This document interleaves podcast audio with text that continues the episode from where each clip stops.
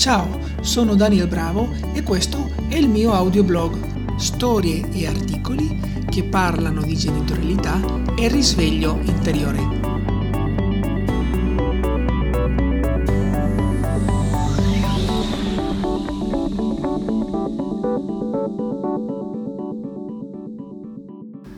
Oggi ti voglio parlare dell'ultima fase, la fase dell'amico. Arriviamo all'ultima tappa, quella che parla dell'amicizia. La maggior parte dei genitori che ho conosciuto e conosco non hanno seguito questo tipo di approccio nel crescere i loro figli.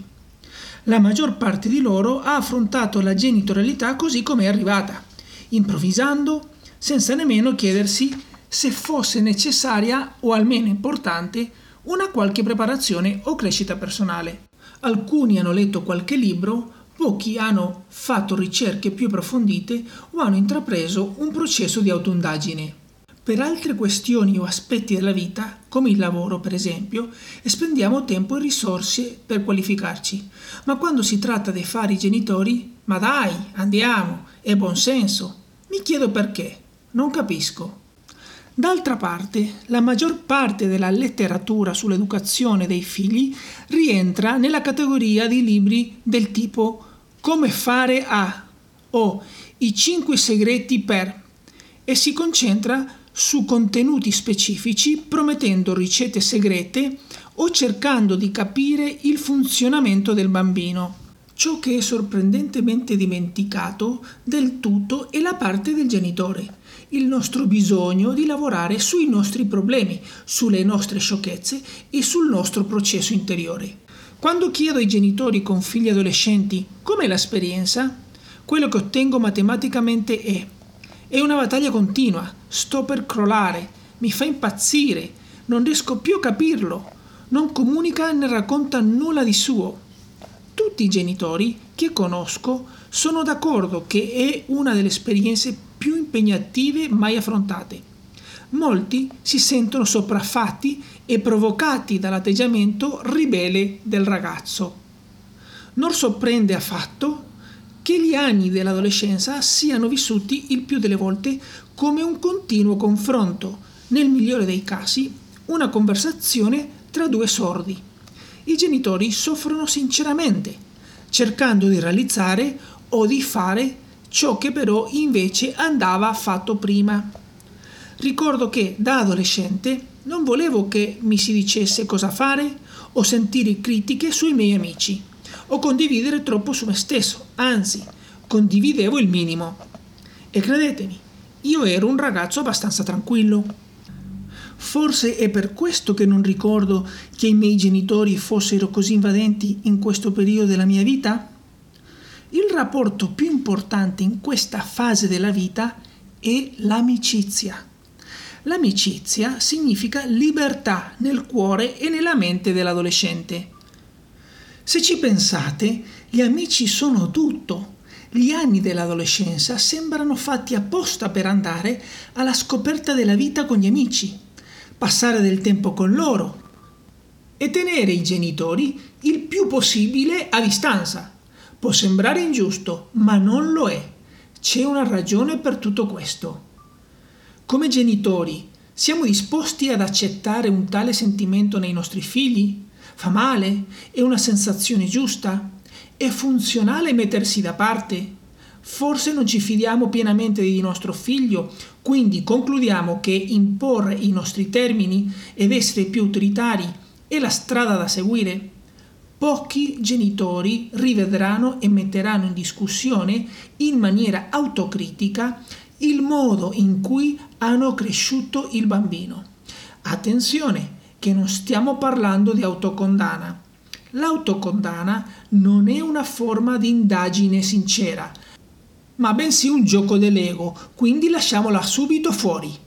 Se la percezione generalizzata è che crescere un figlio non richiede alcuna preparazione, nessuna formazione, nessuna trasformazione personale e che è solo una questione di buonsenso e di imporre regole intelligenti, non c'è da stupirsi se stiamo creando un mondo in cui la solitudine e la disconnessione stanno diventando una realtà crescente.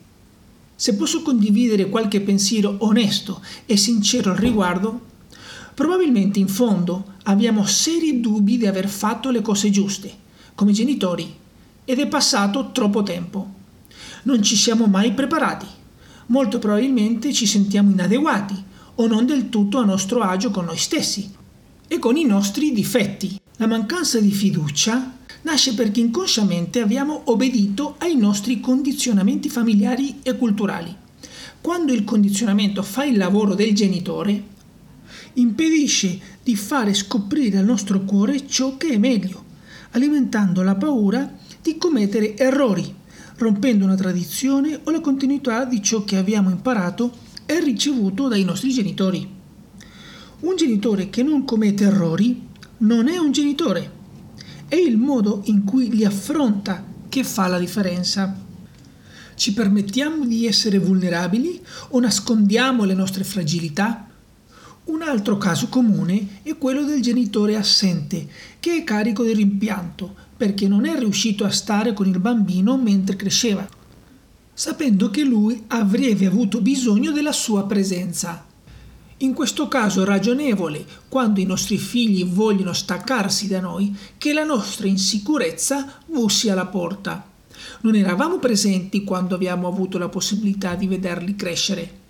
Non sappiamo chi sono. A dire il vero, come genitori, proiettiamo regolarmente la nostra insicurezza sui nostri figli, combattendo ogni centimetro per mantenere un falso senso di controllo, coprendo le nostre mancanze proprio come un uccello lascia il nido quando è il momento di volare da solo, verso i 12 anni i ragazzi raggiungono un punto in cui hanno bisogno di trovare se stessi. Per questo si ribellano alla figura di un'autorità che il genitore cerca di tenere stretta con un certo orgoglio. Al contrario, la negazione è il modo naturale e più autentico di trovare se stessi. L'antico approccio neti neti non sono questo né quello, era il metodo naturale di autoindagine usato nella Advaita Vedanta per la realizzazione spirituale. Questa è la forza che si risveglia nel cuore del giovane. È un momento cruciale nel disegno della vita. È il momento in cui ci si chiede chi o cosa sono, qual è il mio scopo, che cosa voglio. È un momento pieno di profondi cambiamenti interiori e di lotta. Il cambiamento genera sempre resistenza, domande profonde, dubbi e disordini esistenziali. I cambiamenti ormonali nel corpo dell'adolescente causano continui sbalzi di umore. In aggiunta a questo si manifesta un improvviso scatto di crescita durante la pubertà. Oltre a ciò, la corteccia prefrontale la regione responsabile della pianificazione, del processo decisionale, del comportamento inibitorio o autocosciente, delle interazioni sociali o comprensione delle altre persone, subisce cambiamenti drammatici. C'è un picco seguito da una diminuzione della materia grigia. La potatura sinaptica è un segno distintivo delle trasformazioni cerebrali durante l'adolescenza con la conseguente perdita di quasi il 50% delle connessioni sinaptiche in alcune regioni del cervello. La potatura sinaptica è il processo attraverso il quale il cervello elimina i neuroni extra e le connessioni sinaptiche. Sembra essere il modo in cui il cervello rimuove le connessioni che non sono più necessarie o non vengono utilizzate frequentemente. Gli adolescenti sembrano anche avere una maggiore attività neuronale nella parte del cervello chiamata amigdala per prendere decisioni e risolvere problemi, a differenza degli adulti, dato che la corteccia prefrontale si sta ancora sviluppando. L'amigdala è associata alle emozioni, agli impulsi, all'aggressività, all'essere difensivo ed al comportamento istintivo. Allora, come ci si sente ad essere un adolescente? È una novità, non ci si è abituati. Ciò che prima gli interessava, ora non lo fa più. Le amicizie si riorganizzano, non essendo sempre un processo facile. Diventano consapevoli di loro stessi. Se proviamo a prendere la loro mano mentre facciamo la spesa al supermercato, come facevamo quando avevano 9-10 anni, la rifiutano in modo irremovibile. La loro tendenza è correre più rischi, l'essere aggressivi è il loro tratto distintivo. Il buddismo e l'induismo hanno un termine specifico per questo tipo di esperienza, lo chiamano dukkha, un'insoddisfazione che non è psicologica, ma esistenziale. La connessione con gli amici avviene in modo inconscio, poiché tutti stanno attraversando lo stesso processo. Simile attira simile. A livello esperienziale è un momento piuttosto burrascoso della vita, pieno di contraddizioni. Nelle società moderne, ogni volta che c'è malcontento che sfocia in un'esplosione sociale, i giovani sono in prima linea a guidare e manifestare il processo. E così in ogni vera rivoluzione. Tornando a noi, i nostri figli attraversano un processo in cui si sentono in conflitto e in resistenza con noi, sperimentando il non sono come mio padre, non sono come mia madre.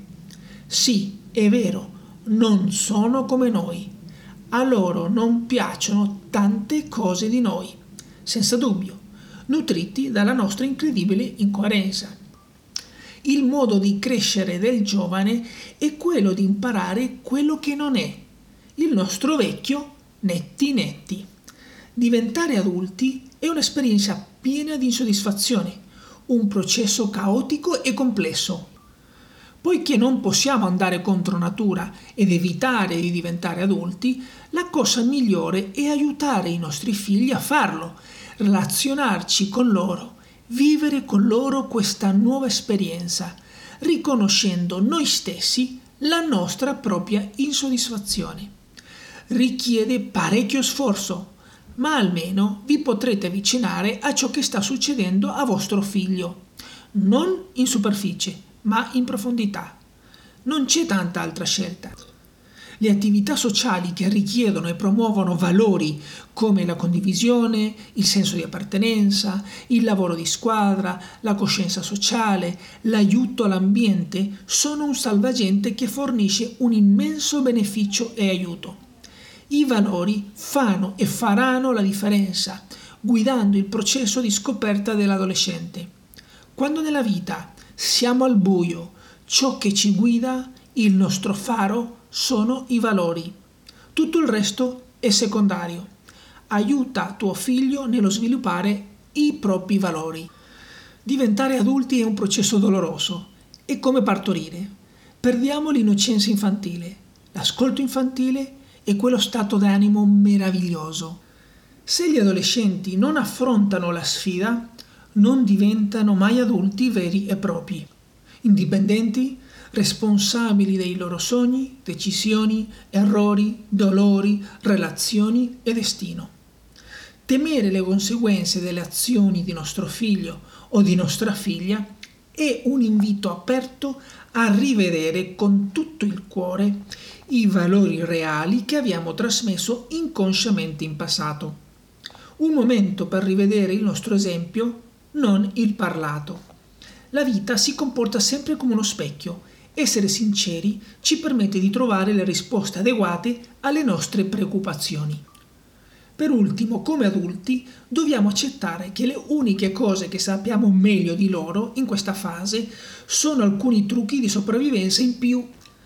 Cambiare l'immagine della genitorialità perfetta con quella di una genitorialità autentica è la richiesta della vita. Sappiamo che la relazione non è più quella di una volta, quindi abbracciare noi stessi nell'incertezza di cosa diventerà è la maturità spirituale che la vita richiede da noi in questa fase. Vedendola dal punto di vista del nostro essere, sappiamo solo quello che non siamo, quello che siamo non lo sappiamo affatto. Di cosa hanno bisogno i nostri figli? Di un amico, qualcuno che non giudichi e non faccia l'insegnante. L'adolescenza non riguarda quello che facciamo, ma quello che non facciamo. Ecco la fase dell'amico, una delle fasi più importanti nella crescita dei figli. Ti invito a seguirmi su Spotify, La genitorialità come scuola di vita, o su Instagram, danielbravo.me.